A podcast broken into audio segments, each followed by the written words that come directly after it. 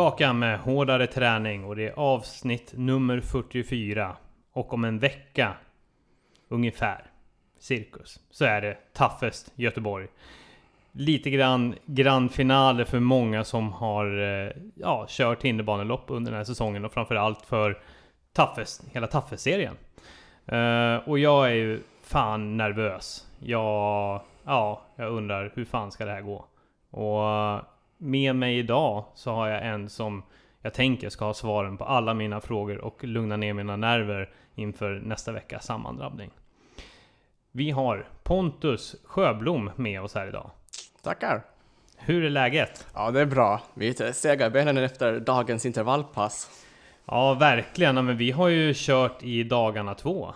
Ja. Egentligen. Eh, I, igår var det ju ett eh, lite, lite roligare, lite li- mer lättsamt pass. Ja, med Eller lite inte, lek. Eller inte roligare. Alltså båda var ju roliga på sitt sätt. Men det, det var lite mer hopp och lek igår. Ja, ute i Rundbyspåret där runt eh, deras fina bana det, och deras fina rigg framför allt. Mm. Den är, den är rolig att använda. Ja, ja, men den är verkligen härlig. Den...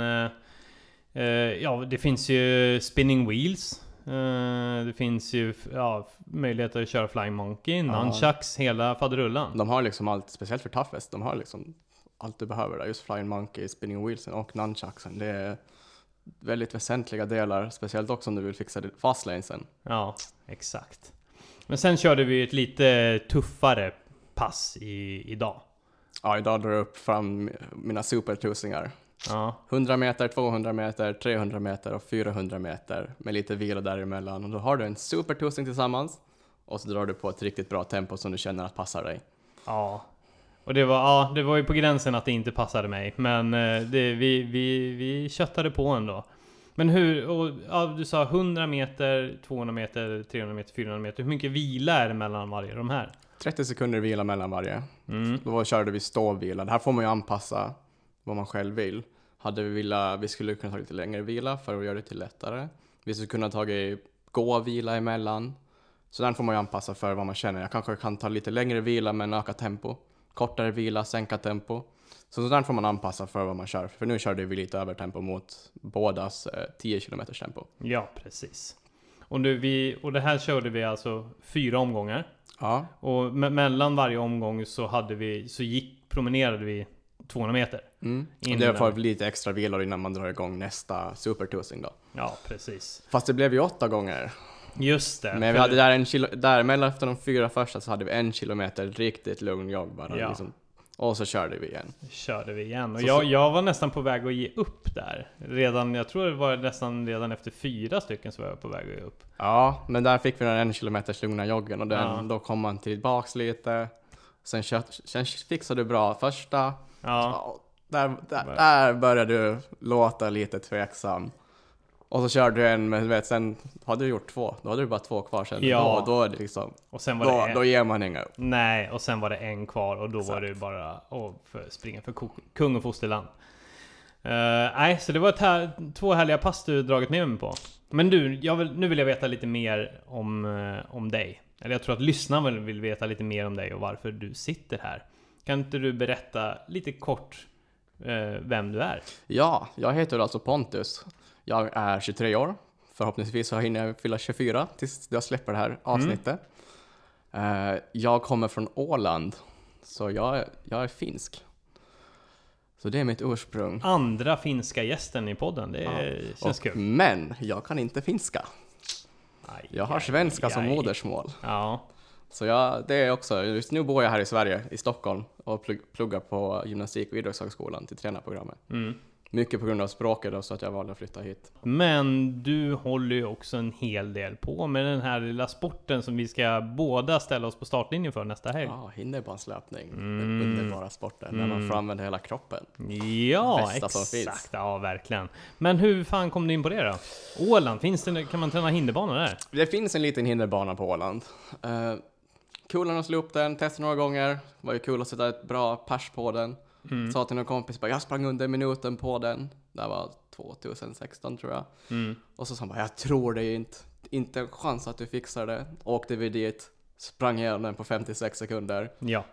Det finns bevis på på min Instagram, så det, det går att leta upp. Yes. Vad, är det för, vad var det för typ av hinder på den? då? Den ser, den ser ganska lik ut som den typ i gladiatorerna. Det är liksom, det Ah, börjar okej. med att du ska upp genom ett fönster, balans, däck, över, under, över, ett irländskbord, lite zigzag mellan stolpar, en armgång, det var enda överkroppshinder och så var Mm. det liksom en vägg man skulle klättra över. Ja. Den var väl 150, den är 150 meter lång. Men utöver det så finns det liksom ja, vanliga utegym, så just hinderbansmässigt så finns det inte så mycket träning på Åland då, förutom det Nej. jag har byggt upp på min mammas bakgård. Och det där får ju du berätta lite mer om. Det, för det där, har, det där är en dröm att få eh, göra kanske någon gång i framtiden. Säg att när man har hus eller liknande, att bygga upp ett eget hinderbanegym hemma. Det är ju så jävla smidigt. Det, jag byggde, började bygga upp det 2016. Vi började med liksom, eh, min bonuspappa är byggarbetare så han hjälpte mig att slå ner liksom en ställning i marken med betongfundament så vi fick den stabil. Så fick jag upp liksom en bar, jag, fick upp, jag gjorde en laxtrappa så jag kunde hänga ett rep och klättra i det. Eh, lite, häng, eh, lite krokar så jag kunde hänga upp olika grepp och ta med så allt från bollar till nunchucks till ringar så jag, liksom, jag kunde träna på det. Sen har vi ju haft en lång veranda som är ganska högt upp som man har liksom, och det tog mig till förra sommaren. Liksom, och den har, jag har bott där sedan 2007 Mm. och nu insåg man, men det här är en per- perfekt platinumrigg. Så Ja. nu kan jag liksom ha, nu har jag en hel lång rad med 20 enheter som jag kan svinga mig fram och tillbaka i.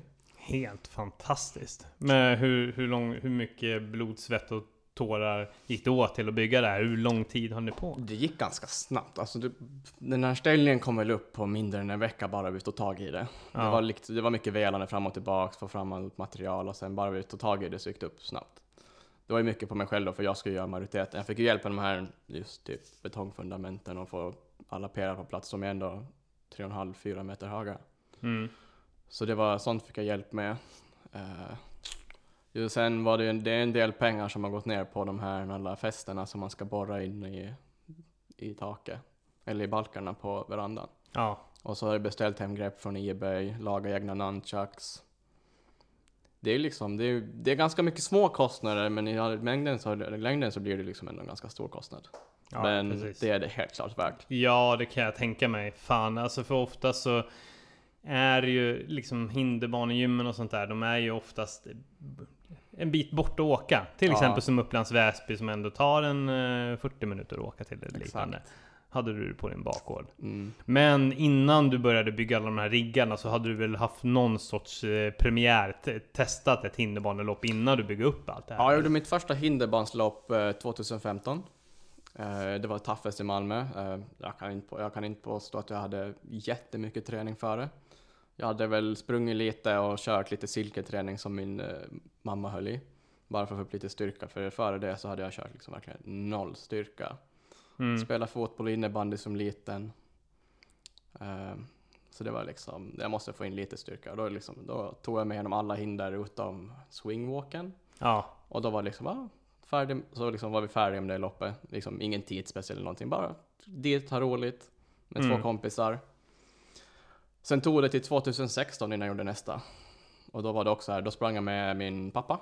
mm. Och var också här, ingen tidspress, springa för att klara alla hinder. Köra på, då klarade jag alla hinder första gången. Eh, ingen fastlane tror jag. nej. Taffes i Stockholm.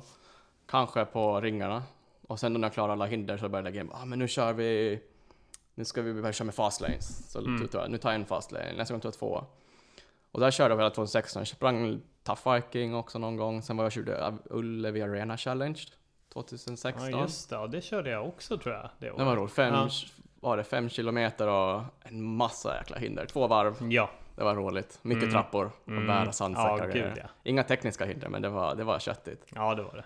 Så var det i slutet på 2016 som jag gjorde mitt första lopp för mig själv då. För att det första, jag gjorde väl en fem, sex lopp med kompisar. Sen började jag känna att nu kan jag ju alla hinder. Mm.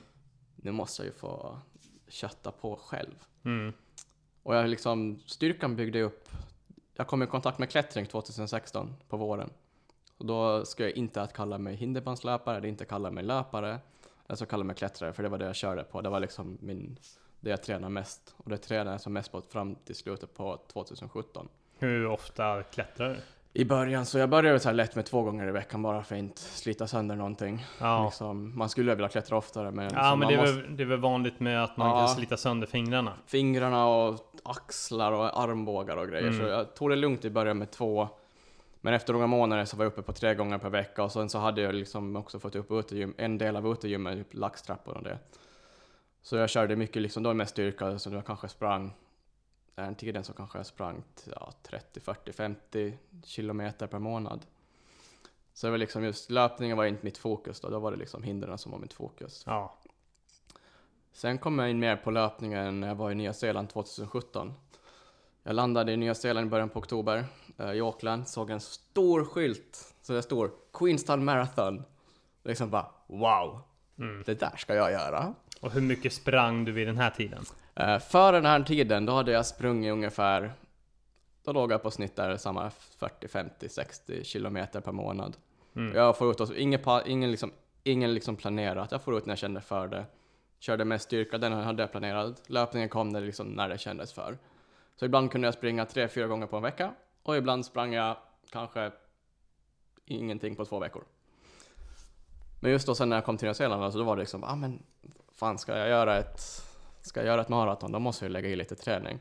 Tänkte, men jag mig under fyra timmar, då liksom, det är bra. Det är liksom första bara man tar sig igenom ett maraton så det är ja. grymt. Ja, ja, för fan det är Så då, började, så då började jag lunka på där, liksom bara lunka mycket, få in mycket mängd. Så tänkte jag, men jag kommer springa i typ ett sex minuten tempo. För då, jag har för mig att man kommer in på precis under fyra om man håller det. Ja, precis. Det är Ja. någonting där. Ja. ja. Och så började jag träna i det tempot och så plockade jag in en 10 mil på under oktober. Sen var, sen var Queenstown Marathon i slutet på november. Och åkte ställde mig på startlinjen. Uh, följde inte alls min plan att hålla 6 minuter tempo. Jag köttade på, eller köttade på, jag körde i 5.20 tempo ja, det är klart. i, tre, i tre mil och sen kom väggen. Ja. Då var det kramp i 12 kilometer. Jag, jag gick, jag ja, nästan kröp. Fan. Satt mig ner med kramp överallt i benen, men jag tog mig i mål. Mm. Inte under fyra timmar, men jag tog mig i mål. Mm. Och sen efter det då så har jag hållit i i princip ett minimi på eh, 10 mil i månaden. Mm. Sen började jag pumpa upp eh, milen ännu mera under 2018. Mm. Eh, sen i augusti 2018 då gjorde jag min första 200 kilometers månad. Och efter det så har jag haft ett minimum i princip på 200 kilometer så länge jag inte har varit sjuk eller Ja. skadad. Och det var väl där, det var väl någonting där i vännerna som min OCR-karriär satte igång riktigt hårt på riktigt. Alltså Mm. där det började hända saker. När var det ditt första riktigt bra lopp skulle du säga? Mitt första riktigt bra lopp var eh, Toughest Malmö. Absolut. Eh, 2018. Eh, eh, jag ansökte om att få delta i Qualifier. Jag visste om att jag inte hade någon av kriterierna då. Mm. Eh, jag hade inte sprungit milen under, är det 39 minuter tror jag man ska Ja, göra det? precis. Under 39 för att Eller var en topp qualifier. 50 placering. Ja, precis. Jag hade inget av det. Nej. Det som jag hade närmast var från typ Toughest Oslo året före. Eh, Då kom jag in på någonting, jag kan ha varit precis vid runt 100 eller någonting sånt. Så jag hade ju inte kriterierna, så jag fick inte vara med i Qualifier då. Och så körde jag på, eh, då tog jag verkligen i det här loppet, men det var, var köer och grejer. Jag lyckades springa in på, det var precis där runt 50, 15 platsen någonting Mm. i det loppet. Och då var det liksom, då var det bara så jag måste, nu måste jag steppa upp mitt game för att liksom ta mig till... Du, du, du kände ändå att ja, men du, har, du har liksom mer att ge här? Ja, absolut. Det är som jag kollar med hur min träning såg ut, jag jag kan absolut börja pressa tider. Jag ska klara milen under 40 eh, minuter. Det är liksom, det är en ganska magisk gräns många vill klara. Ja. Liksom att det måste jag klara av att steppa upp till. Och då tänkte då liksom, fixar jag det, då kan jag vara med i, i Qualifier. Så det var liksom det som satte igång det ordentligt. Mm. Sam, sen mitt nästa lopp var i Toughest i Varo. Så ansökte jag om att få vara med i Qualifier igen. Eh, och så fick jag en inbjudan till att delta som wildcard i eliten. Ja, okej. M- Med tanke på din, ditt resultat. Kan vara, jag är ganska säker, men jag fick Ja. en inbjudan. Ja. Får man en inbjudan så tackar man inga nej. Nej. Kanske lite bananskal, men får man inbjudan så tar man den. Ja, ja, det är Eh, klart. och så Alltså, då- Och så deltog jag, alltså det loppet. Uff, det var, då, då in, alltså man har ju förstått att eliten liksom var ruggigt bra. mm. Men då insåg man liksom hur galet det var. Det var, en- det var inga jättemånga från eliten med i det loppet. Men det var, det är som den starten, starten som går i eliten är galen. Det var liksom, jag försökte hänga på första kilometern. Eh, Men det var jag och några, en, två killar till som liksom tappade. Jag, jag hittade min maxpuls efter två kilometer. Ja. För att det var så galen fart. Liksom då drog jag ner på tempo och sprang resten, liksom jag måste hålla det här. Och sen plockade jag en placering precis i slutet på rampen, så jag kom in som person nummer 20. Mm. Och kommer man topp 20 i ett taffeslopp, så det, då resulterar det i att man får en plats till eliten nästa år. Mm. Och då fick jag en inbjudan sen i slutet på 2018 att grattis, du har en plats i eliten till 2019. Och där är jag idag. Gött! Så då- jag, det, jag, jag, är, jag kom till eliten ett år före jag trodde. Mm. Ja, det är ju grymt. Alltså det har ju gått fort, måste man ändå få säga. Ja, Eller det, det har eskalerat snabbt. Det ju inte, varit, det har inte varit en eh, långsam kurva upp. nej, man- nej, men jag, haft, jag hade en, sen just där, jag hade en, just i augusti 2018 där runt Taffesvär och så steppade jag upp min träning extremt hela, hela våren, hela hösten, eller hela hösten, hela våren för det kronologiskt. Så steppade jag upp mitt game riktigt hårt och började träna liksom, jag låg på mina två, 200, 200 250, 300 kilometer i månaden. Mm. Och så, du vet, sen när jag stod där i Malmö i maj, det enda jag hade i huvudet var liksom Taffesvär och galen start, sjukt bra killar. Mm. Stod jag på startlinjen så bara, jag är glad om jag lyckas komma topp 20 i liksom ett av de större loppen. Ja. Och så åkte jag dit, liksom, jag, hade, jag, hade inga, jag, visste inte, jag hade, visste inte vad jag skulle förvänta mig. Så jag tog en relativt lugn start, gled med liksom i bakre delen. Eh, de de bästa, de får ju bara iväg.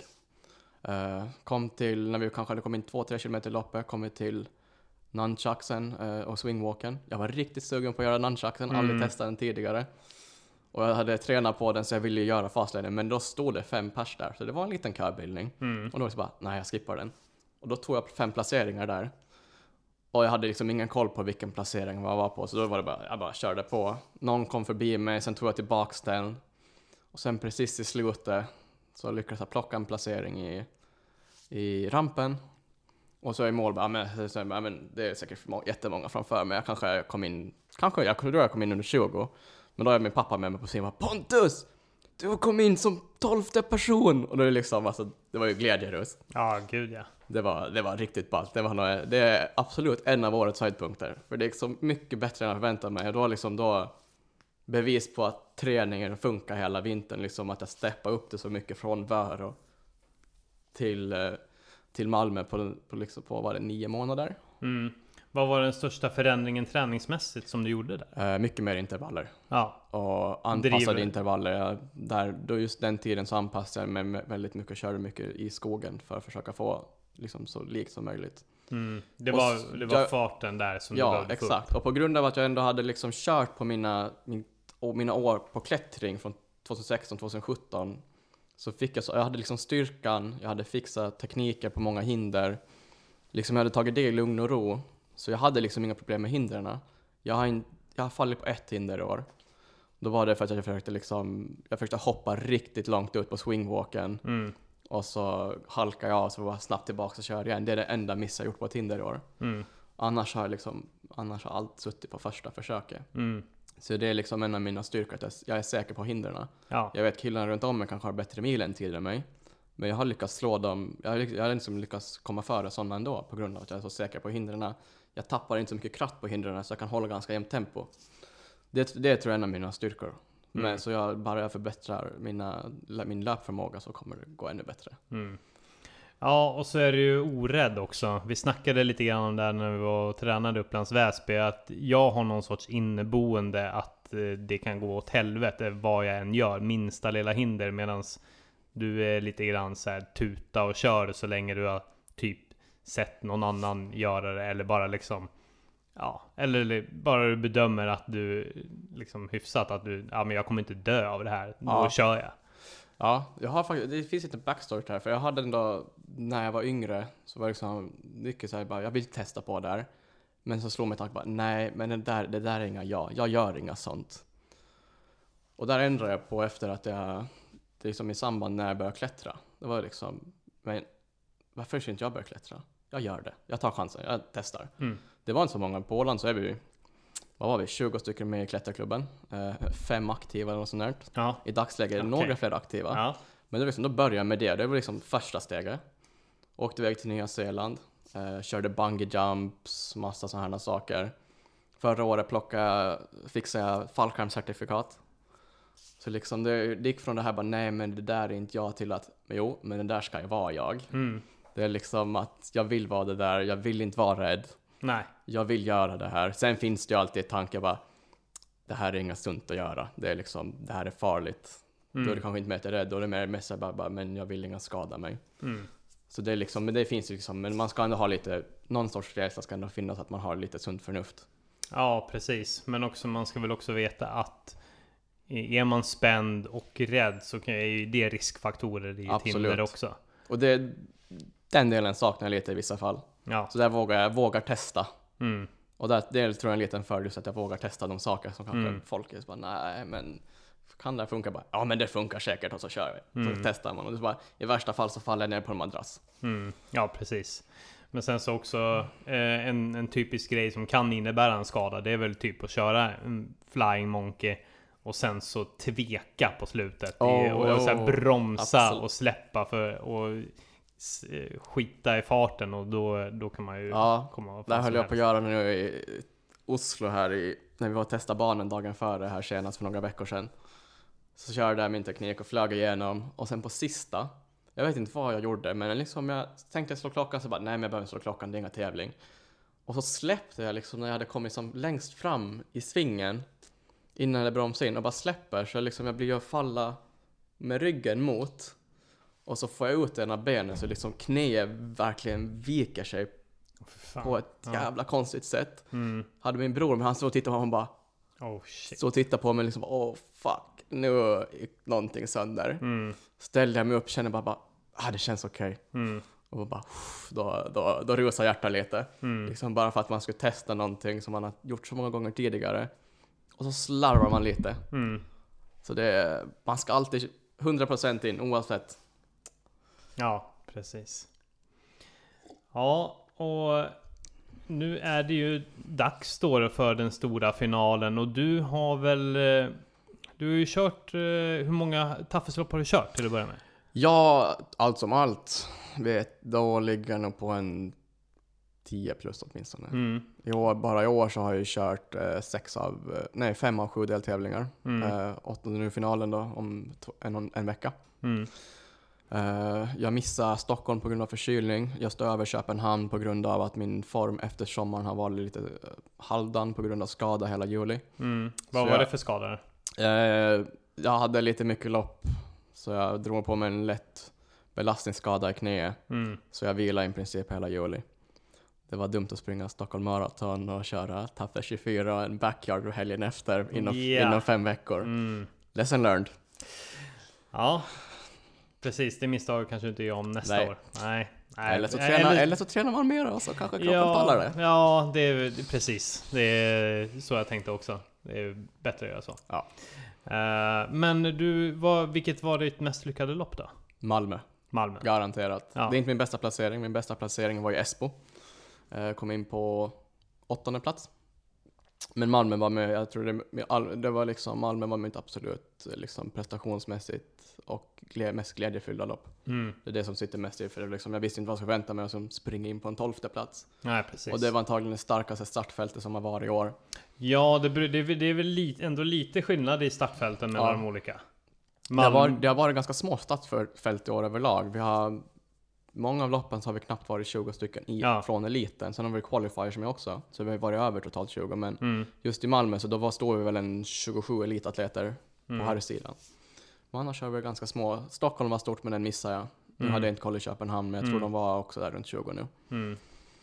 Och när man kör en sån här tour som du har gjort liksom så det är ju ett poängsystem Ja. också för att som man sen utnyttjar för att vara med i den så kallade jaktstarten. Mm. Hur, hur fungerar poängsystemet och eh, hur, hur fungerar jaktstarten? Eh, vi börjar med poängsystemet. Poängsystemet funkar ju som så att eh, man får mellan 100 poäng till 5 poäng med 5 poängs intervall.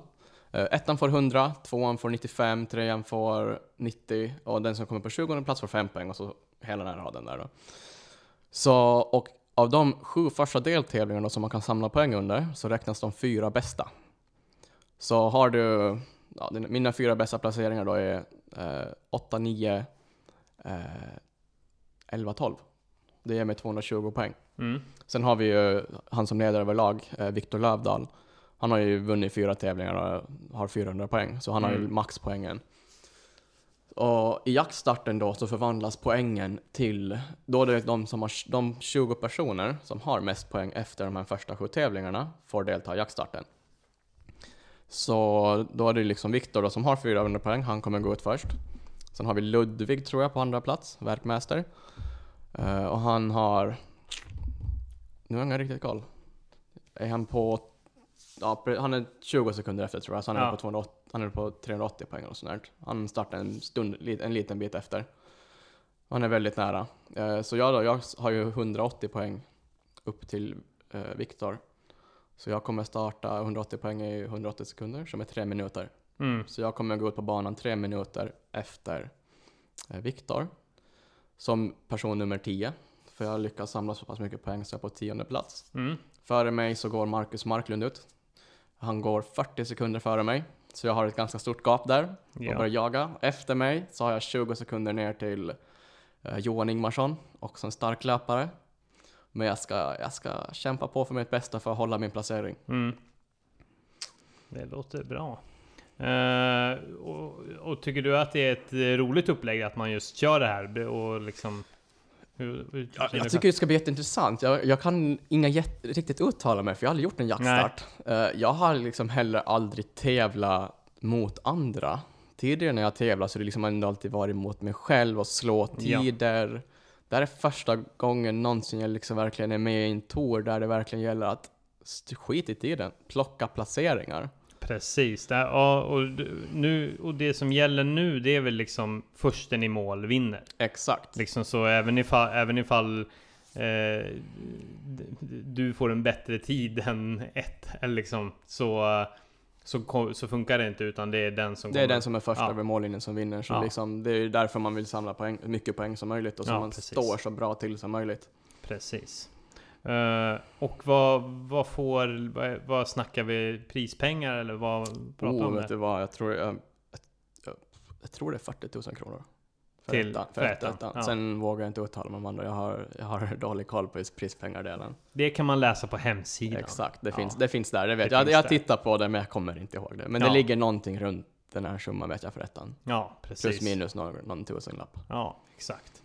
Eh, och ja, vad har du för förhoppningar att behålla din, behålla din placering som du går ut i jaktstarten? Är det, är det liksom eh, är, det, är det det som är mål nummer ett? Eller har du olika delmål? Jag har en del olika delmål. Ja, Eh, för säsongen, som jag sa, jag var ju liksom, jag förväntade mig att plocka en 20 placering, topp 20 placering på något av loppen, och de större loppen så är jag supernöjd. Och nu står jag här som rankad 10, kom, 220 poäng. Jag trodde jag skulle ha svårt att få ihop mer än 50 poäng. mm. Jag har överträffat mig själv, så det är liksom... Jag tror loppet kan gå skit, men i efterhand tror jag ändå jag kommer vara glad att jag liksom har varit med i jaktstartsfinalen på mitt första år. Det hade jag inte, Ja, det hade jag inte förväntat mig. Mm. Så jag är, nu är jag supernöjd. Eh, Jag kommer antagligen vara skitsur om jag tappar massa placeringar eh, på finaldagen och liksom springer ett dåligt lopp. Men springer jag ett sjukt bra lopp och ändå tappar placeringar för jag vet att kill, några killarna bakom mig är ruggigt snabba. Så ja, det beror, det tror, jag tror jag kommer gå mycket på min egen liksom, löpprestation. Jag gör ett bra jobb och liksom håller så många placeringar jag kan så kommer jag vara nöjd. Mm, mm. Tycker du att det blivit eh, liksom roligare när du har gått från det här fun run-tänket till, tänket till att göra det här? Liksom, är, det, är, det, är det roligt på samma sätt eller har det blivit mer eh, en, en press på dig själv? Liksom? Eller vad, hur, Det är både och. Ja, Det är liksom, det är klart. Jag har, jag, ibland går jag faktiskt in och kör något lopp bara för skojs skull. Jag sprang Tough Viking på Djurgården nu bara för skojs skull. Jag, start, Ja. jag startade inte i eliten. Men jag tog liksom en vanlig startgrupp bara och sprang igenom för skojs skull. Du, du valde att inte starta i eliten? då? Exakt, eller jag ansökte inte ens. Nej. Så jag, men jag valde liksom att springa bara för skojs skull. Jag har gjort några sådana lopp bara liksom för att göra det. För, och sprungit med kompis någon gång bara för att liksom Bara för att det är roligt. Mm. Det är också kul, men samtidigt det är ändå så att man vill, jag har den här, det finns ändå en liten tävlingsinstinkt som bara, jag vill pressa tiden, jag vill, vara, Yes. jag vill vara slut, jag vill ligga där på marken och se död ut när jag kommer i mål. Det är Mm. liksom, det ska vara, det ska vara, man ska ta i. Ja. Så det är liksom det är ändå det som driver den. Men Ja. det, så det, Mm, mm. Eh, och vad, vad skulle du säga är den största skillnaden mellan att springa i eh, run, eh, fun run, eller fun run, det är, det är inte något, det finns inget som heter det, men att springa i vanliga jämfört med att springa med eliten? absolut köerna. Ja, Det är liksom det är absolut största. Vill man bort från köerna så ska du in i eliten eller i qualifier-grupperna. mm, Det är då du slipper dem.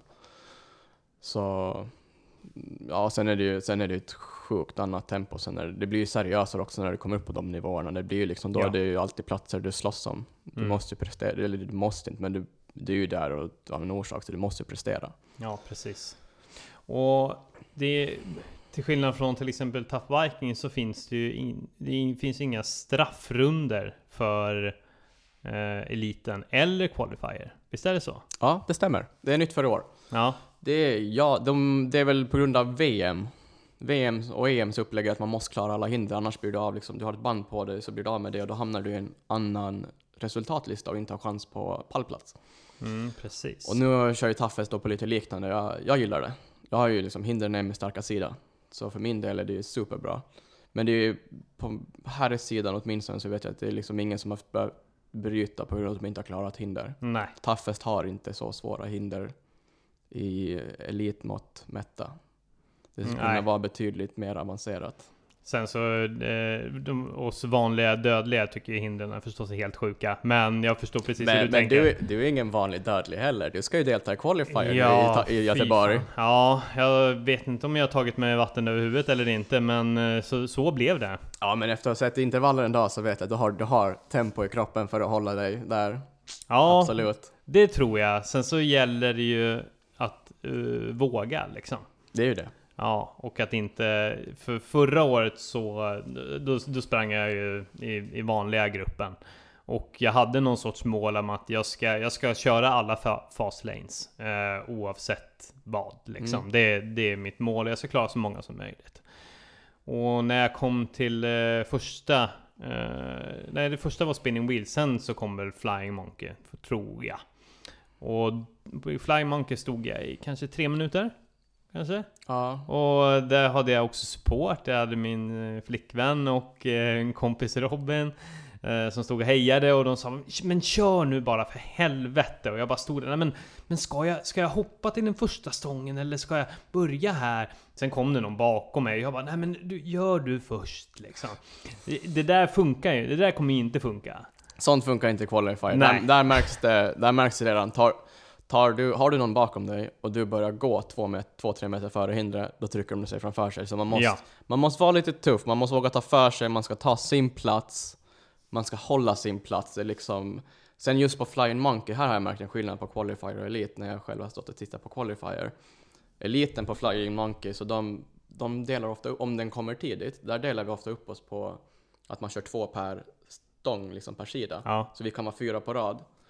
Eh, I qualifier så är det inga, där kommer man ofta och kör, man tar ofta för sig i mitten. Och då får du inga plats någon bredvid. Så det blir kanske lite gruffigare där. ja. Men det är också för att qualifierna blir inte tillkallade heller till, eh, eh, vad heter det, genomgången som är före loppet. Ja, så är det så? Eh, de, det, är mer, det är mer valfritt där. Ah, Eliterna ja, har okej. liksom briefing Ja. en timme före varje start. Och det är ofta många qualifier där, men det märker man sen ofta under loppen också att qualifiersarna har ofta inte heller lika bra koll. Nej. För nu i år, Det är sam- ju något synd som var nytt det- för år också är att de har ju typ satt klockor på alla, alla överkroppshinder, eller alla hinder som man hänger i. Och den, förut, den klockan fick man sparka. Men nu måste du slå den med handen. Jaha, Så okej. sparkar du den hoppar ner, då måste du göra om det. Och där är många, den har jag sett det är många som har åkt på. De har fått liksom köra om ett hinder på grund av det. Och det är sånt man ska vara med på briefingen för att få veta då. Mm. Finns det några andra, fler grundregler som, som man bara måste veta som många andra kanske missar? Ja, det är... Inte som jag kommer tänka så här, men har, du- har du någon snabbare bakom dig, det är liksom, då får du faktiskt, då får man ju steppa lite åt sidan och vara snäll och släppa förbi dem. Kanske inte lika mycket i eliten. Där får man kanske ta för sig om man, man, tar, man får ju ropa jag kommer liksom på sidan. Men det tycker jag när man springer typ fandra, när man märker att det kommer någon bakom en i en hög fart mot vad man själv har, Mm. då tycker jag man kan vara så här, men gå före du.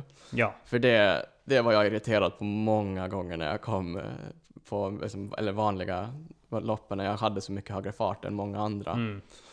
Så då var det liksom bara, man märkte, men jag kan ni liksom ta ett steg till höger så kommer jag förbi, men då springer Ja. de liksom och breddar ut sig två, tre stycken på vägen och bara, men Mm.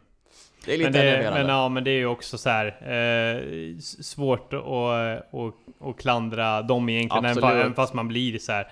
Men då, är- som sagt var, då är det ju bara att göra ett försök Ja, ja. att eh, få en tidigare startgrupp eller Mm. inte. Men jag förstår, jag De- har varit där också ja, liksom. Men de är ju där för att ha roligt och de ska liksom vara Ja. där. Sen att jag kommer där och är tävlingsinriktad, det är liksom min grej. då, ska jag, liksom, då ska man ju kämpa sig upp i de där höga grupperna, där det finns chans för att Där det tävla. finns möjlighet liksom. Och, och för att springa i qualifier så är det ju antingen så är det att man ska springa på under 39 minuter på milen, kunna visa upp tävlingsresultat, Ja. alternativt ha en topp 50 placering. Så? Ja. Så, så var det senast i alla fall. Ja, ja, precis. Och jag fick ju springa qualifier på grund av under 39. Jag har ju inte Ja. någon topp 50 placering. Jag tror jag, vad var det jag sprang in på förra året? En timma och sju minuter. Eller På den i Göteborg? Ja, Ja. ja.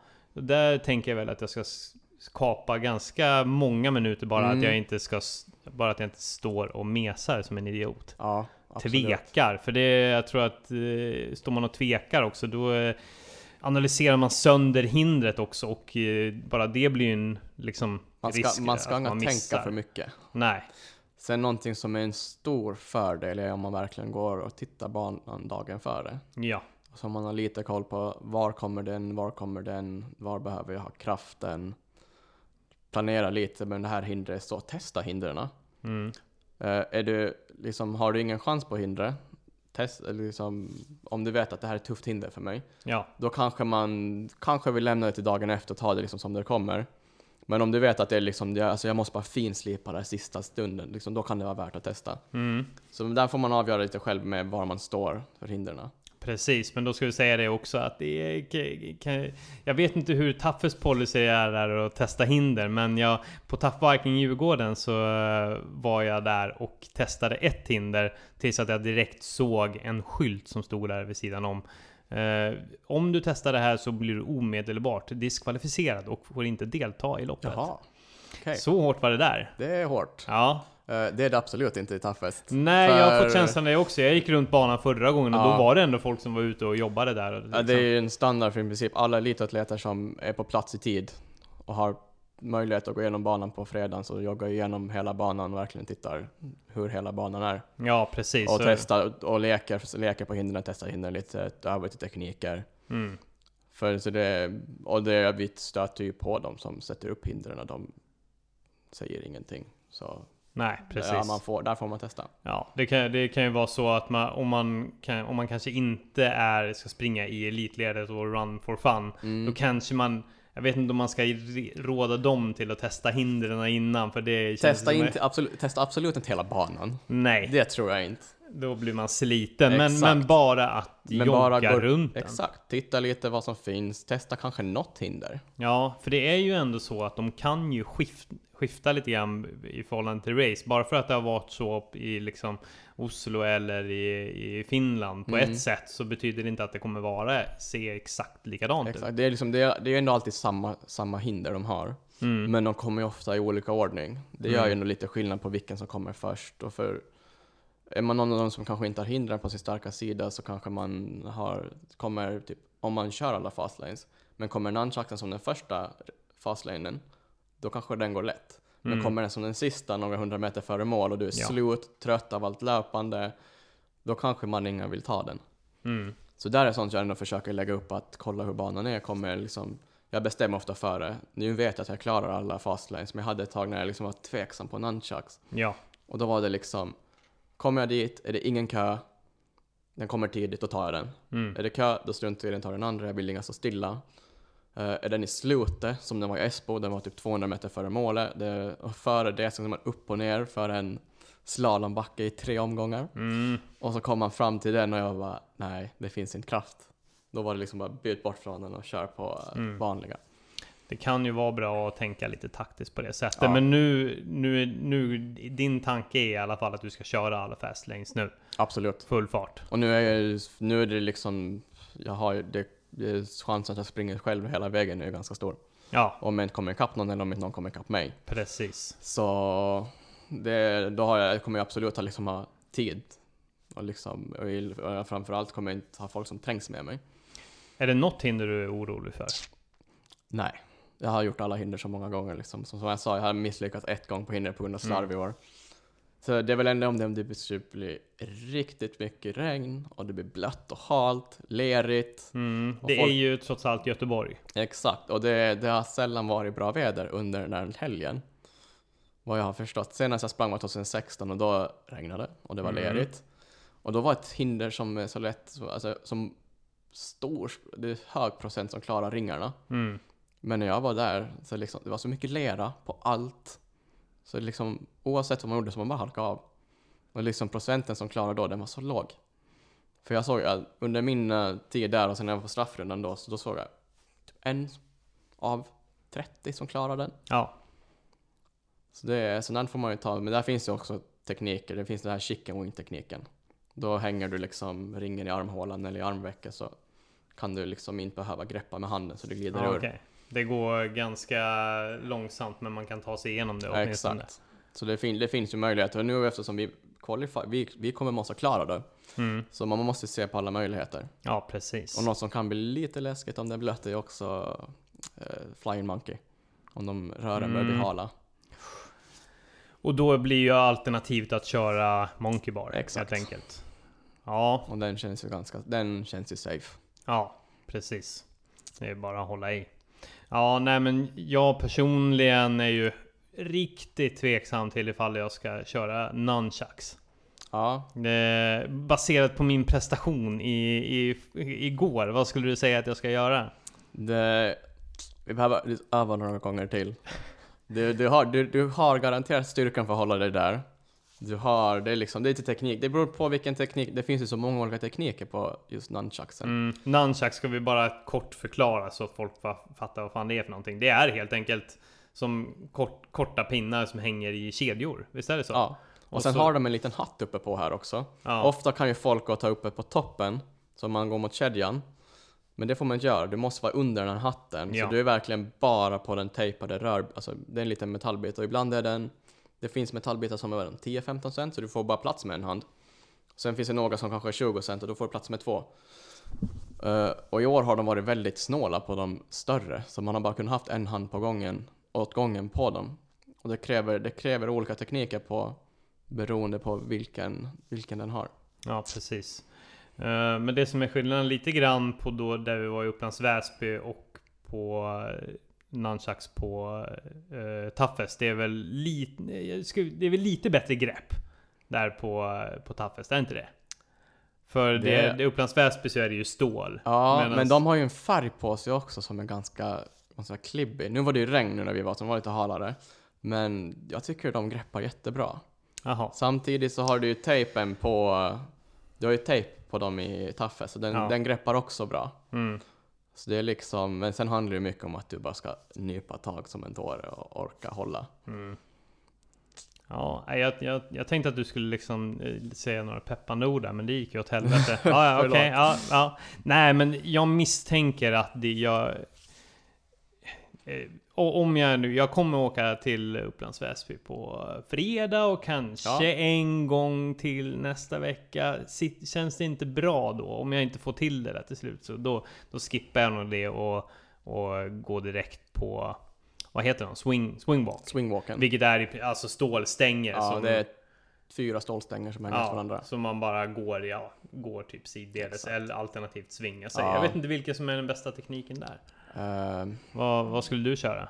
Jag har sett många som bara liksom egentligen musklar sig över Ja, snabbt som fan För i man kan ju muskla sig, man kan ju muskla sig med alla hinder, men då tappar Ja. du mycket kraft. Ja. Eh, är du ingen van med att använda så mycket överkropp, då ska du ju liksom försöka hänga på raka armar. Mm. Då kanske det är lättast att gå sidan före. Ja, Eh, för min del, de gånger jag har valt swingwalken, så jag ser till att ta ett stort hopp. Så jag flyger till slutet på första eller landar i början på andra. mm. Och så svingar jag mig och så kan jag dra ett till hopp. Men det här, är, det här blir lite avancerat. Det, för jag lät, vet. det lät som en Ja. överkurs. Men då är det liksom bara för att spara tid. Ja. Och då, den är nog så pass kort som man kan flyga igenom. Men Mm. det här beror ju på vem man är. Man måste ju veta sina, var ens eh, limits är så att man inga... Precis, men man kan ju också ta det lite lugnt och metodiskt och alltså utnyttja lite grann av gunget där med raka det det. armar. Och, exakt, just raka armar är jätteviktigt om Ja. du vill spara kraft. Ja, precis. Det ska du tänka också typ för monkey barsen eh, och ringarna. Se till att ha raka armar. För går du på en kontraherad arm, så att du böjer den, Mm, då suger du slut på överarmsmusklerna väldigt snabbt. mm, mm. Ja, äh, men det är otroligt spännande. Men vad, vad är... Eh, vad är du mest... Vad är du mest orolig för under eh, loppet? Har du någon oro? Ja, det är väl att typ alla bakom en springer om en. Det vill man ju inte att händer, oavsett om Nej. kanske någon snabbare, men det ska ju suga riktigt Det ordentligt. där låter som en typisk sån här jobbig mardröm som jag Ja. absolut har haft några gånger innan lopp där man liksom inte kommer någon vart. Ja, alla bara... men exakt. Ja, Ja, men det hade jag i Oslo, det var liksom, benen svarade inte. Den, den, vill jag, den känslan vill jag inte ha. Det är därför jag skippade Köpenhamn då, för att jag skulle träna mera. Liksom. mm. Första backen så tryckte jag ifrån och liksom, det, var- det fanns ingenting att trycka med. Det var liksom bara dött i benen. Mm. Och det var liksom efter, första backen kom efter 30 meter. Och det är liksom bara, ja men då är det 8 kilometer kvar med mycket höjdmetrar. Det är liksom bara, det här blir bra. Mm. Ja, ja, men vad, och vad eh, skulle du säga? Det, det är lite över en vecka kvar här till loppet. Vad, vad gör du? Vad, hur lägger du upp träningen? Jag kommer att träna som normalt fram till och med onsdag.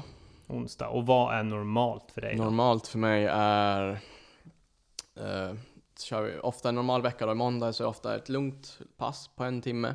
Låg puls, lugn löpning så jag liksom blir inte så sliten av det. Tisdag trycker jag av ett bra intervallpass. Onsdag kör vi vidare på ett lugmpass igen. Torsdag trycker jag av ett till intervallpass. Fredag har jag som en vilodag, så jag till att vara ledig. Sen ser jag till att slänga in någon, en, två gånger lite styrketräning någon gång under veckan. Eh, sen kör jag lördag, brukar köra lite tempo. Och då kör jag typ en timme, börjar lugnt, sen lägger jag mig i min marafart, tar det lite lugnt och så, så lägger jag mig kanske i min halvmara och sen 10 km tempo. Så håller jag på och leker lite, lite fartlek, lite upp och ner, Ja. får pulsen att ändras. Och sen söndag då så kör jag ofta två timmar lugnt. Är jag pigg så lägger jag in lite fart i mitten. Och de brukar jag sluta på en 7-8 mil, det är en vanlig vecka. Och nästa vecka då, så på onsdag så kommer jag dra en lugnare, liksom lite lugnare fartökningar. Värmer upp, kör kanske en två, tre gånger en kilometer i liksom bra tempo. Joggar ner, torsdag vilar jag, fredag går jag genom banan, joggar lätt. Och sen köttar man på lördag. Mm. Om, vi, om vi tänker ett scenario, vi tänker, vi tänker Åke Åkesson, 44 år gammal. Kör vanligtvis tre löppass i veckan. Ett intervallpass, ett vanligt distanspass, ett långpass. Han går till gymmet två gånger i veckan, kör lite monkey bar kanske. Mm. Du som eh, ändå pluggar tränarprogrammet, vad Ja. skulle du säga att han ska göra Jag nästa skulle vecka? rekommendera han och eh, måndag. Oavsett nästan vad man kör, men jag tycker, jag tycker inte man ska börja plocka bort träningspass. Jag tycker man ska halvera träningspassen. Så säg att du kör 40, 40 minuter måndag, då kör du 20 minuter lättlöpning. Har du ett intervallpass, halvera ner löppasset. Du kan, intervallpassa kanske du kan byta ut mot ett vanligt lätt lugnt, alltså lunka på bara. Och så kör du, men det är ofta bra att få in lite tempo bara för känslan inför tävling. Sen kan man väl köra, vill man köra någon styrka, gör det i början på veckan, se till att kroppen mår bra, se till att äta bra, äh, ät normalt. Sen kanske dagen före kanske man kan dra på med någonting som boostar lite. Jag har alltid dagen före så är det pizza. Jaså? Ja, jag, har, jag är svag för pizza men jag, jag har fått till att pizza är min pre, pre liksom race day dinner. Alltid, och det är då jag presterar som bäst. Det var som fan alltså. Det var lite, det var lite förvånande. Ja, men det är en simpel pizza, det är liksom en vanlig salamipizza. Bara Ja. salami, ost, Ja. tunna kanter. Och det gör du, gör du det kvällen? På kvällen? Det tar jag på kvällen Ja. före. Och det funkar i Malmö, det funkar i Stockholm Marathon. Funkar Espo? Ja, nej men det... Man Ja, måste hitta vad som funkar för en själv. ja, jo men så är det ju. Jag har upptäckt att om jag käkar typ 400 gram lösgodis kvällen innan jag ska typ köra ett eh, tre mils pass eller liknande. Har energi. bra, bra fart. Ja, Bra fart. ja det, man måste hitta sina grejer. Ja, ja, Sen hur sjuka de än är. Ja. Det är liksom, säger du det här till någon, folk kommer att titta konstigt på dig. Garanterat. Eh, det, jag tror att det kanske är många som blir förvånande att du klämmer en pizza dagen innan Ja, jag har nog fått höra vissa som bara, bara, men va? En pizza dagen Men ta det efter? Bara, Nej, men det funkar för mig. Sen om jag vet om det är så bra som det är, det vet jag inte. Men det, Mm. funkar, det funkar åtminstone psykologiskt och det är psyke en stor del av allting när man ska tävla. Ja. Du måste ha huvudet med dig hela loppet. Ja, men tänker du nå, alltså den här pizzan? eh, Vi släpper inte pizzan riktigt än alltså. Nej. Eh, hur många liksom, för jag, jag brukar ändå tänka lite grann att vi säger att jag ska stå på startlinjen klockan 10, då ska jag kanske inte äta pizzan vid 10 på kvällen. Det är 12 timmars marginal. Nej, den blir ju jag vid kanske, 5, 6, 7 tiden. Ja, precis. Det är liksom ändå rimlig middagstid. Precis. Jag äter ändå middag vanligtvis runt 5, 6, 7 beroende på när jag tränar under veckorna. Ja. Och jag ser till att äta liksom middagen. Jag vill inga börja bryta inför tävling heller. Det ska ändå liksom vara så träning och tävlingslikt ska vara så lika som möjligt. Mm, Förutom att det är en pizza då istället för fisk och ris. mm, och vara hälsosam och sånt Exakt. där. Ja.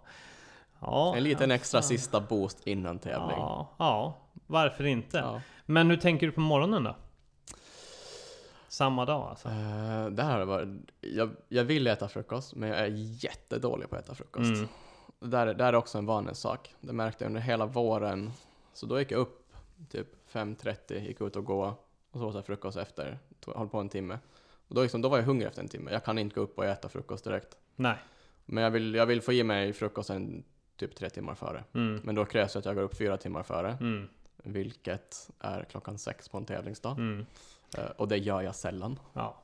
Det blir liksom upp vid sju, trycker i sig frukosten, börjar röra sig mot. Och sen har och oftast blir den frukosten lite halvtaskig. Mm. Så då trycker jag i mig en bar, en banan, någonting drickbart före. Mm. Typ en, två, en och en halv, två timmar före. Mm. Bara för att få den sista energin. Ja precis, för det är ju ändå... Hur, hur länge tror du att du kommer springa? 50 minuter? Äh, 40. Närmare 45, 5. Ja. Det, jag vet inte banan, jag kommer inte ihåg den. Det är liksom, jag har ju sprungit allt från eh, allt, jag har ju sprungit allt, på allt från typ vad är det, 42, 43 i Malmö Ja. upp till 56 minuter i Oslo. Esbo var också där, någonting med 50. Det är så stor skillnad på var man är och springer. Det är så mycket höjdmetrar och terräng som skiljer sig från ställena. Ja precis. Men hon räknar med 45-50 minuter. Alltså egentligen så...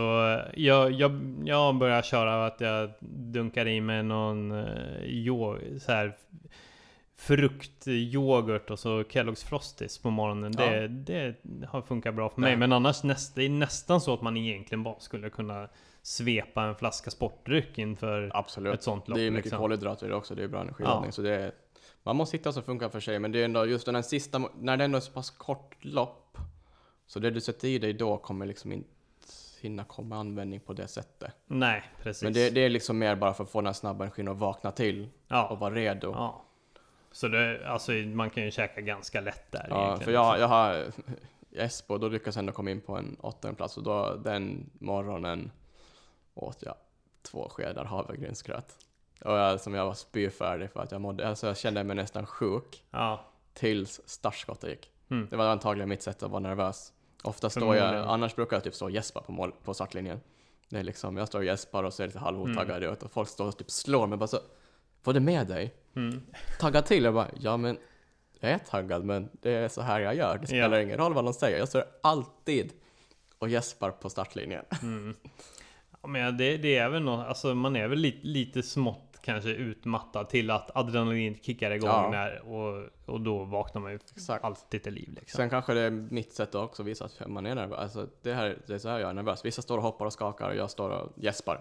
Mm. Liksom lite nervositet. Mm. Men man ska ha lite nervositet inför ett lopp. Ja, gud ja. Annars Alltså är man inne på ett jag, nej, jag, är, ju- jag är ju mer eller mindre inte kontaktbar. Alltså om, när det är fyra dagar kvar, då, Mm. är, då är jag inte så speciellt rolig att vara med. Jag, eh, ja, men jag, jag ork, orkar aldrig ta några beslut. Jag bara tänker på loppet. Jag är lite ångest. Eh, ja, men inte, inte rolig liksom. Jag går inget bra. Jag funkar inte så bra i sociala sammanhang skulle jag nog Men man måste stänga in sig lite. Man, blir, man vill stänga in sig lite och Ja, gå igenom vad man ska göra, hur man ska göra det. Så det, det jag, jag förstår dig helt och hållet. ja. Men eh, hur, hur, hur lång tid innan är du nervös? Vet du vad, jag blir nervös typ dagen före, alltså knappt dagen före. Det spelar nästan ingen roll vad jag ska göra. Ja, När jag var liten och spelade fotboll, då kunde jag vara jättenervös dagarna före. Ibland var jag så nervös innan matchen att jag stod över. För jag liksom, det, var, det var så hemskt med nervositeten för matcher, så jag stod över jättemånga matcher just i fotbollen på grund av det. mm. Som tur nu så är det borta. Det är liksom, jag blir nervös typ när, ja, precis när jag börjar värma, värma upp. Börjar känna lite nervositet, bara, nu, nu börjar det pirra lite i kroppen. Och sen börjar man värma upp och så lugnar det sig lite, sen ställer sig på startlinjen och då, då börjar man känna hur det kryper och sen går start, startskottet och allt är borta Ja. och allt bara går framåt. Och då Ja. är det liksom typ betongkeps, bara framåt igenom, ta dig dit, ta dig dit. Mm. Vad ska nästa hinder? Liksom, Men, ja, precis. Ja, men eh, det...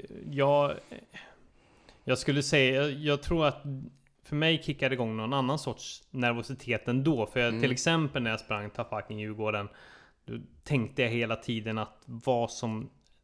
Det, det har gått bra i halva loppet men det kan fan gå jävligt illa snart liksom sådär. ja men hur- så, det är ett jobbigt, det är lite halvjobbigt tänk.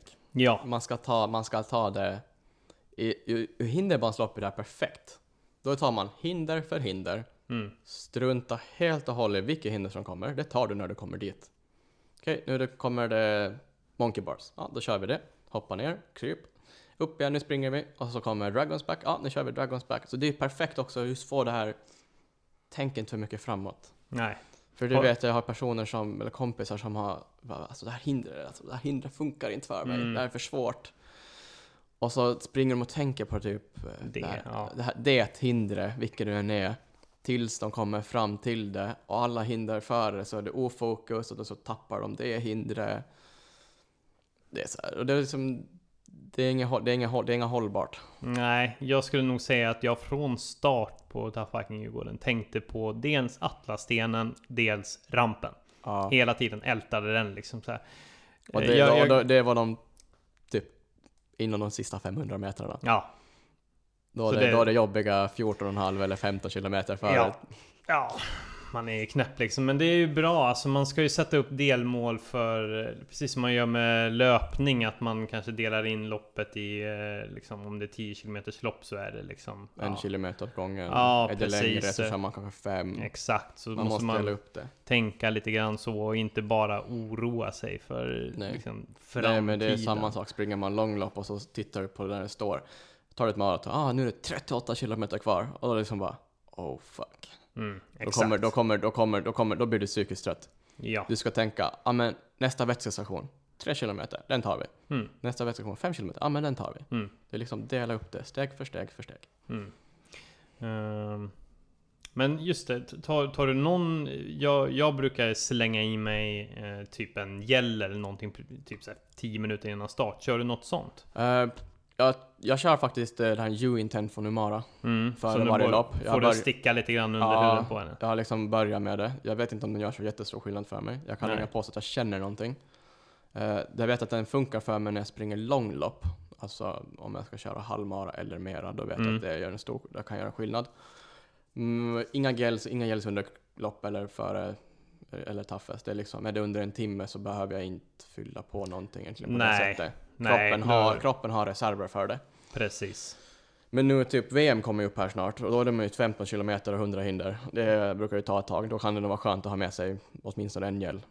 Hur länge, hur länge tror du man håller på då? Eh, förra året så tog det, höll jag på i precis över två timmar. Uh, vinnaren sprang väl in på precis runt en och en halv, eller var det Mm. precis under någonting. Så jag räknar väl med ändå att kapa en 10-15 minuter. Ja. Beroende på vad för hinder, jag vet inte, de kan ju dra om banan jättemycket också. Ja, precis. Men då är det liksom ändå, går man över en och en halv timme, då kan det vara värt att ha med sig. Mm. Och det tror jag ändå många missar typ. Men ja, i Taffe så det är ändå så pass kort. Mm. Så där, det, är, det, det är nog inget man behöver. Du får ändå vatten längs vägen och det brukar vara tillräckligt för Ja. de flesta. Ja, precis.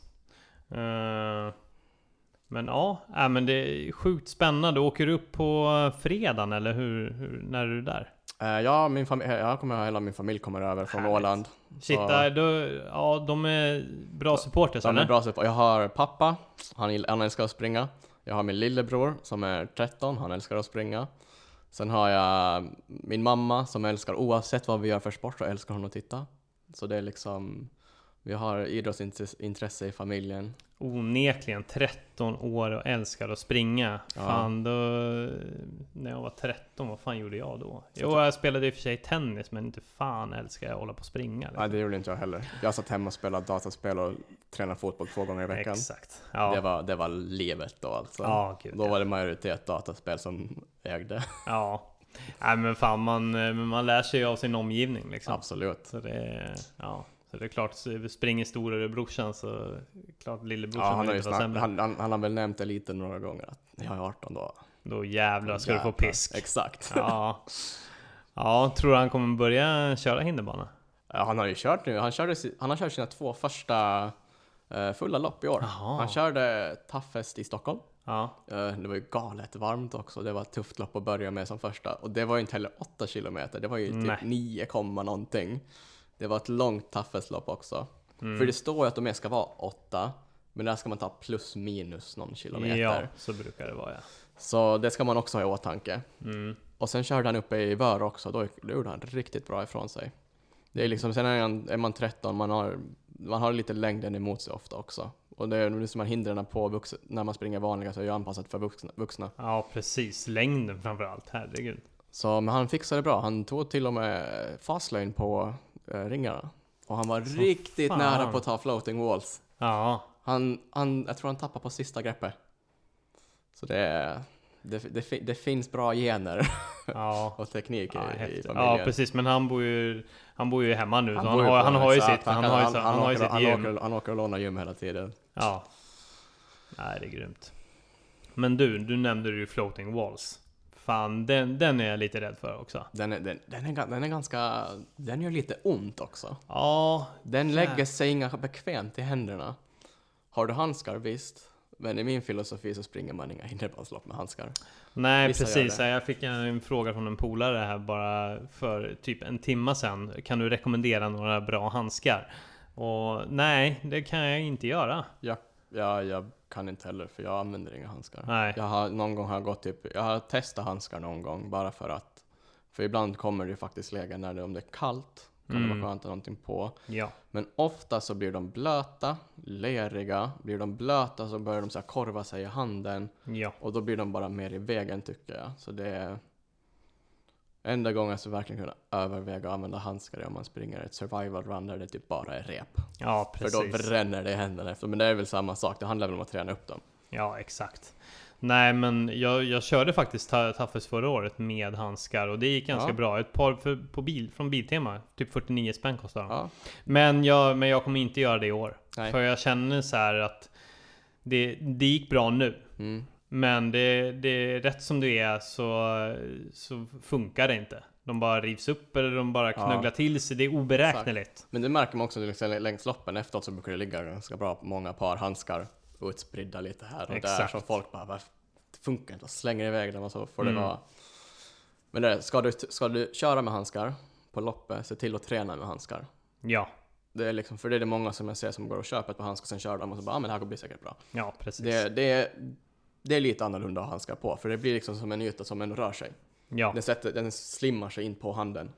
Framförallt på ett hinder som typ floating walls eller Ja. ringarna så kan du ju verkligen bara korva Mm. till sig och sen och, är du helt och ringarna har lost så liksom. pass bra grepp i sig så de fastnar ju typ. Ja. Handskarna fastnar men handen rör sig. Ja, Så det är sånt här, ja, man måste, man ska testa före. Det är som allt, oavsett, springer du ett lopp och ska ha mat med dig, du måste testa före annars. ja exakt. Du vet inte om det funkar, du tar ju aldrig ett par nya skor på ett lopp heller. Nej, precis. Allt du ska göra ska alltid testas i träning före. Ja, precis. Så om ni inte har eh, tränat med ett par coola handskar, gå inte och köp ett par för typ 400 spänn med tre dagar kvar och tänker att det kommer lösa allting. Nej, För det kommer det inte göra. det avrekommenderar vi. Ja. Och du, både du och jag har ju en förkärlek till splitshorts. Blir det Ja, splitshorts i Abso- Göteborg? Absolut. Ja. Alla dagar i veckan. Förra året så körde jag med sådana här tajta two times you.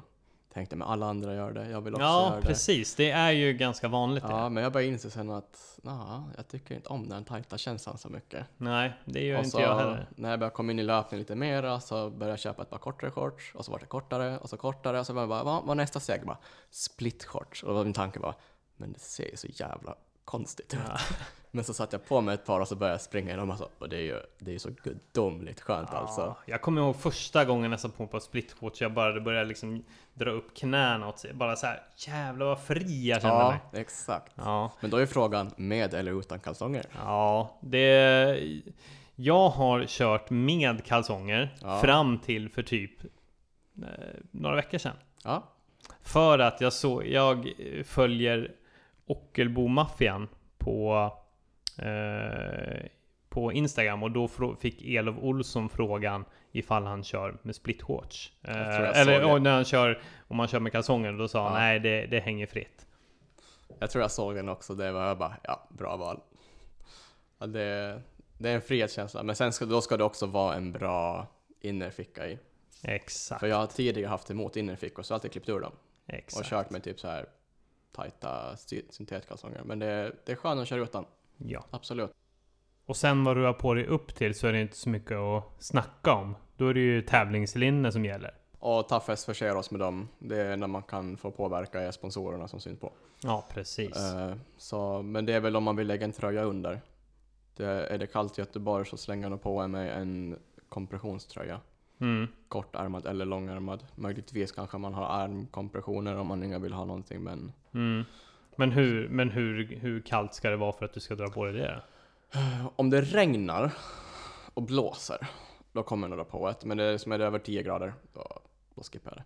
Men en tröja, det, om det blir blött så blir den bara tung av skiten. Ja, om du tar en bomullströja så är det ju... Ja. Men tar du typ de här eh, Under Armour, de här riktigt tajta, vad heter Mm. kompressionströjorna. Ja, precis. De blir inte, fast de blir blöta så blir de inte så tunga. De ligger, som, de ligger ändå tajt på kroppen sen före, de ligger tajt på kroppen sen efter. Mm. Problemet är, blåser det så kanske de kan bli lite kalla. Så det är liksom, men det är ofta, ofta hjälper de mer än vad de... Springer du länge så är det inga trevligt. Men just, det går ju oftast ganska snabbt.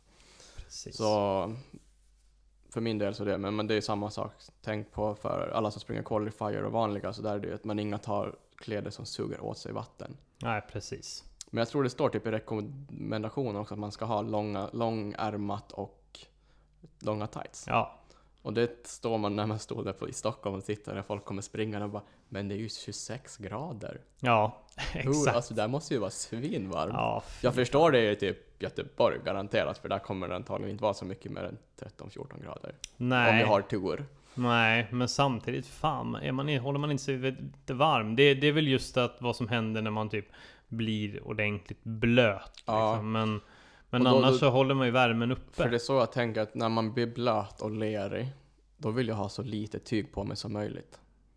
För då är det mindre saker som drar åt sig vatten, det blir tungt. Jag vill ha det, jag vill ha det lätt.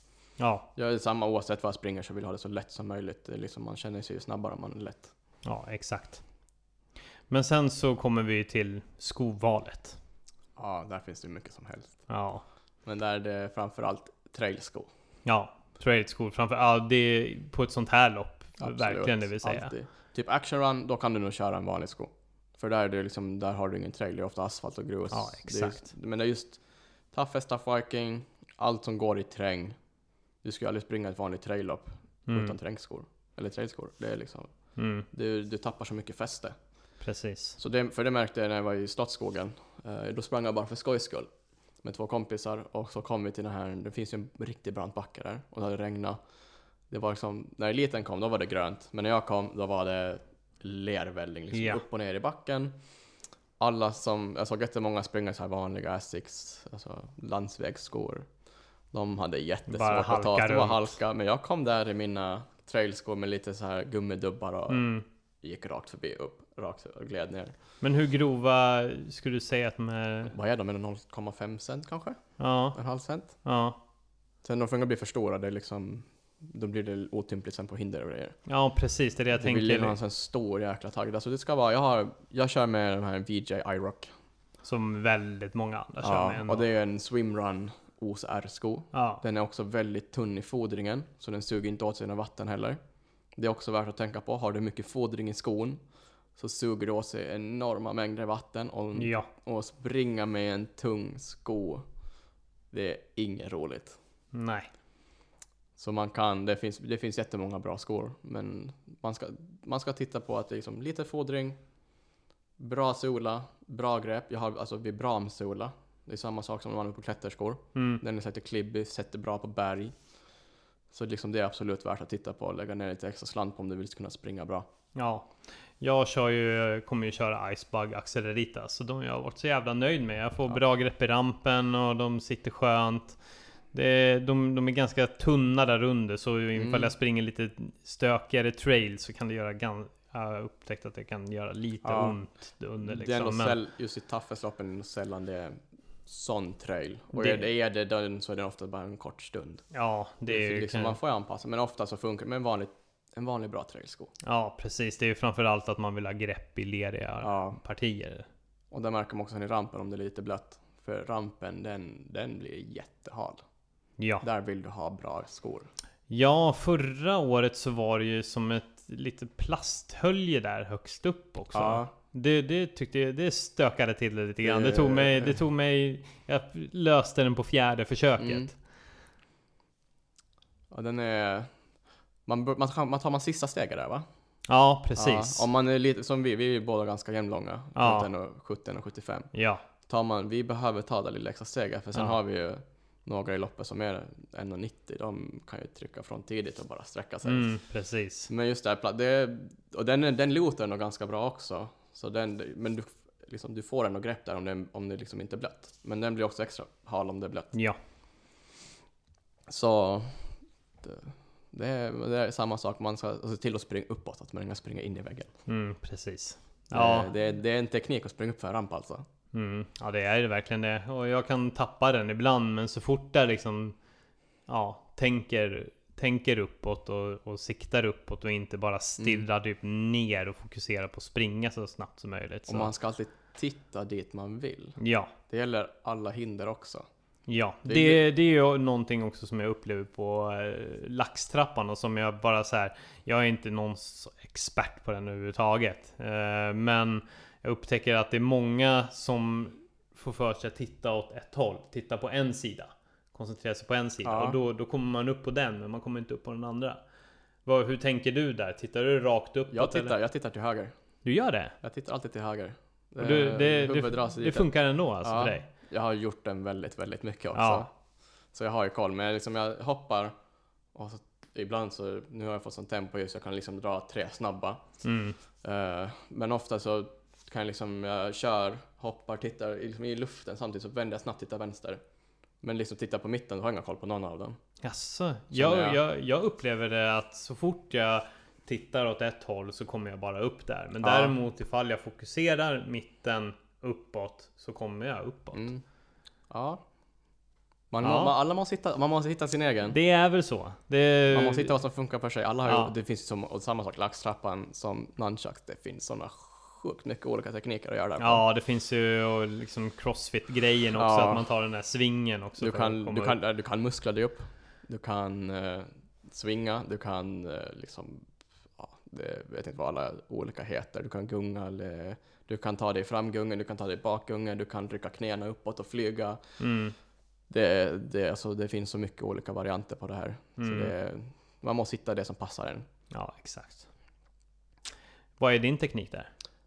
Eh, rycka knäna uppåt så jag går så rakt som möjligt. Ja, Börjar jag svinga så far kan det fara åt vilket håll som helst. ja, Så jag drar liksom knäna upp mot kroppen för att lätta tyngden. Ja. Och så drar jag samtidigt och så ja. Så jag tittar, så tittar lite höger. s- Får jag den grejen. Jag har liksom, min, jag är ändå vänsterhänt så då vet jag att jag har bättre koll på den utan att titta på den. Mm. Så då vet jag att jag kan smälla dit den. Mm. Och sen har jag ju som sagt testat. Man, gör man den ofta så får man ju bra koll på den. Antagligen så man kunna testa blunda och se om man klarar det. Det ska kanske kunna funka. ja. Kanske något man får testa på någon gång. Ja, precis. Och där, det är, och där är det ju tre steg. som man ska Ja. upp, eller hur? Och Exakt, sen det, man... fin, det, det finns fem steg att hoppa på Mm. tror jag. Eh, Du får ju hoppa alla fem om du vill, för Mm. klockan häng, hänger nog ganska högt upp. Men minimi är att du ska, minst, du ska upp minst tre steg. Du behöver inte hoppa tre steg. Du kan, det, det finns vissa killar som klarar av att hoppa tre steg ett. Då drar de på ett jäkla sving och bara flyger upp och smäller dit den. Mm. Jag kan köra liksom 2-1, 2-1 om jag vill. Och då har man ju nära till att bara slå den i, i klockan. Mm. Och där också, säkerhetssänke, sparka inte klockan. Nej, det är därför exakt. de har tagit bort det, för att sparkar du den och faller bak, Faller, ja. liksom Då- nacke, rygg. Så det är liksom, du ska slå den. Ja. Precis. Ja, nej men fan. vi- Visst är vi redo inför nästa vecka nu? Absolut. Ja. Vad har du för mål? Ja, mitt mål är att... Eh, fan, det är svårt. Nej, det, det, det är att jag, jag ska jag ska liksom... Ja, först och främst så är det är hindren som ska gå bra liksom. Men sen mitt mål är att inte hålla på och stå och vela som Mm. en eh, idiot. För, utan nu bara genomföra det, springa, våga trycka på också. Det är ett För bra jag mål. tror att jag är ganska rädd för att spring, springa i ett högt tempo.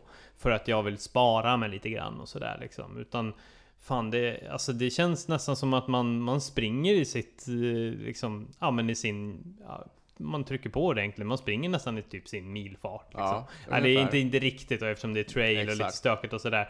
Men att man ligger på den intensiteten nästan. Ja. Har du klocka med dig och kollar? Typ puls eller fart?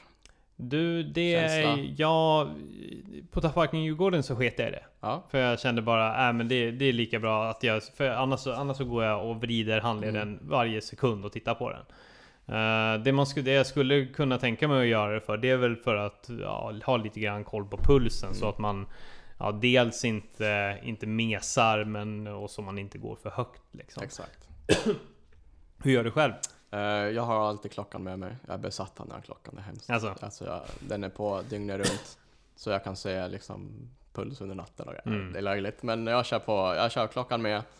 Eh, jag, tar bort, jag tar bort tidsalternativet, så jag ser in tiden. Ja, okej. Jag, tar, jag, har, jag har farten där. Men den tittar jag sällan på för den och trail. Farten blir vad Mm. den blir. Pulsen är uppe. Pulsen är det absolut viktigaste. Ja. Så jag ser, så jag ser att, det inte, att den inte går för högt. Mm. Sen köttar jag liksom på. Nej, jag sa fel med tiden. Tiden har jag ju framme. Jag menar, jag, distansen är borta. Ja, ja. Distansen precis. är, ja, det är, den ja, är helt onödig att se, för du vet ändå inte hur långt loppet är och det, Nej, den kan visa fel och hit och dit. verkligen. Så just det, som koncentration på liksom, kolla ändå liksom tiden. Den är där, kolla lite, men den är inte jätteviktig. Det handlar om placeringar för vår del. Och Mm, mest. precis. Qualifier kan ju trycka ner oss lite, Mm. men det är sällan det, det händer kanske lite, det kanske kommer en, två som tar sig förbi, men det Ja. är inte i vanligheten. Nej. Men det är som, se till, ha koll på pulsen. Mm. I alla fall, sen vet jag att det är många som springer utan också i eliten på grund av att de kör bara på känsla. Ja. Det är ju mycket känsla också för min del.